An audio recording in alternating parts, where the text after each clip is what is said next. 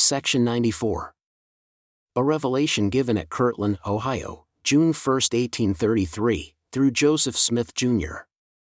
Verily, thus says the Lord unto you, whom I love, and whom I love I also chasten, that their sins may be forgiven, for with the chastisement I prepare a way for their deliverance in all things, out of temptation and I have loved you, therefore you must needs be chastened and stand rebuked before my face, for you have sinned against me a very grievous sin, in that you have not considered the great commandment in all things that I have given unto you concerning the building of my house, for the preparation wherewith I designed to prepare my apostles, to prune my vineyard for the last time, that I may bring to pass my strange act, that I may pour out my spirit upon all flesh. But behold, verily I say unto you, there are many who have been ordained among you, whom I have called, but few of them are chosen.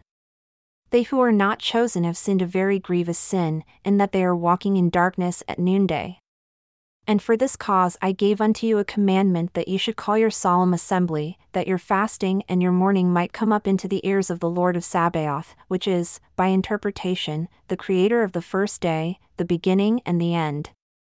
Yea, verily I say unto you, I gave unto you a commandment that you should build a house, and the which house I designed to endow those whom I have chosen with power from on high, for this is the promise of the Father unto you. Therefore, I commanded you to tarry even as my apostles at Jerusalem. Nevertheless, my servants sinned a very grievous sin, and contentions arose in the school of the prophets, which was very grievous unto me, says your Lord. Therefore, I sent them forth to be chastened. Verily I say unto you, it is my will that you should build a house. If you keep my commandments, you shall have power to build it. If you keep not my commandments, the love of the Father shall not continue with you, therefore, you shall walk in darkness. Now here is wisdom, and the mind of the Lord, let the house be built not after the manner of the world, for I give not unto you that ye shall live after the manner of the world. Therefore, let it be built after the manner which I shall show unto three of you, whom you shall appoint and ordain unto this power.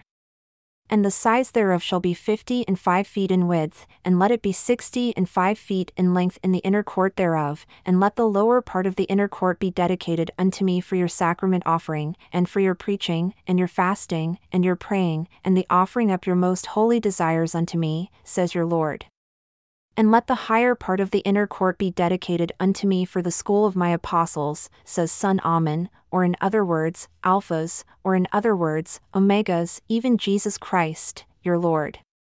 Amen.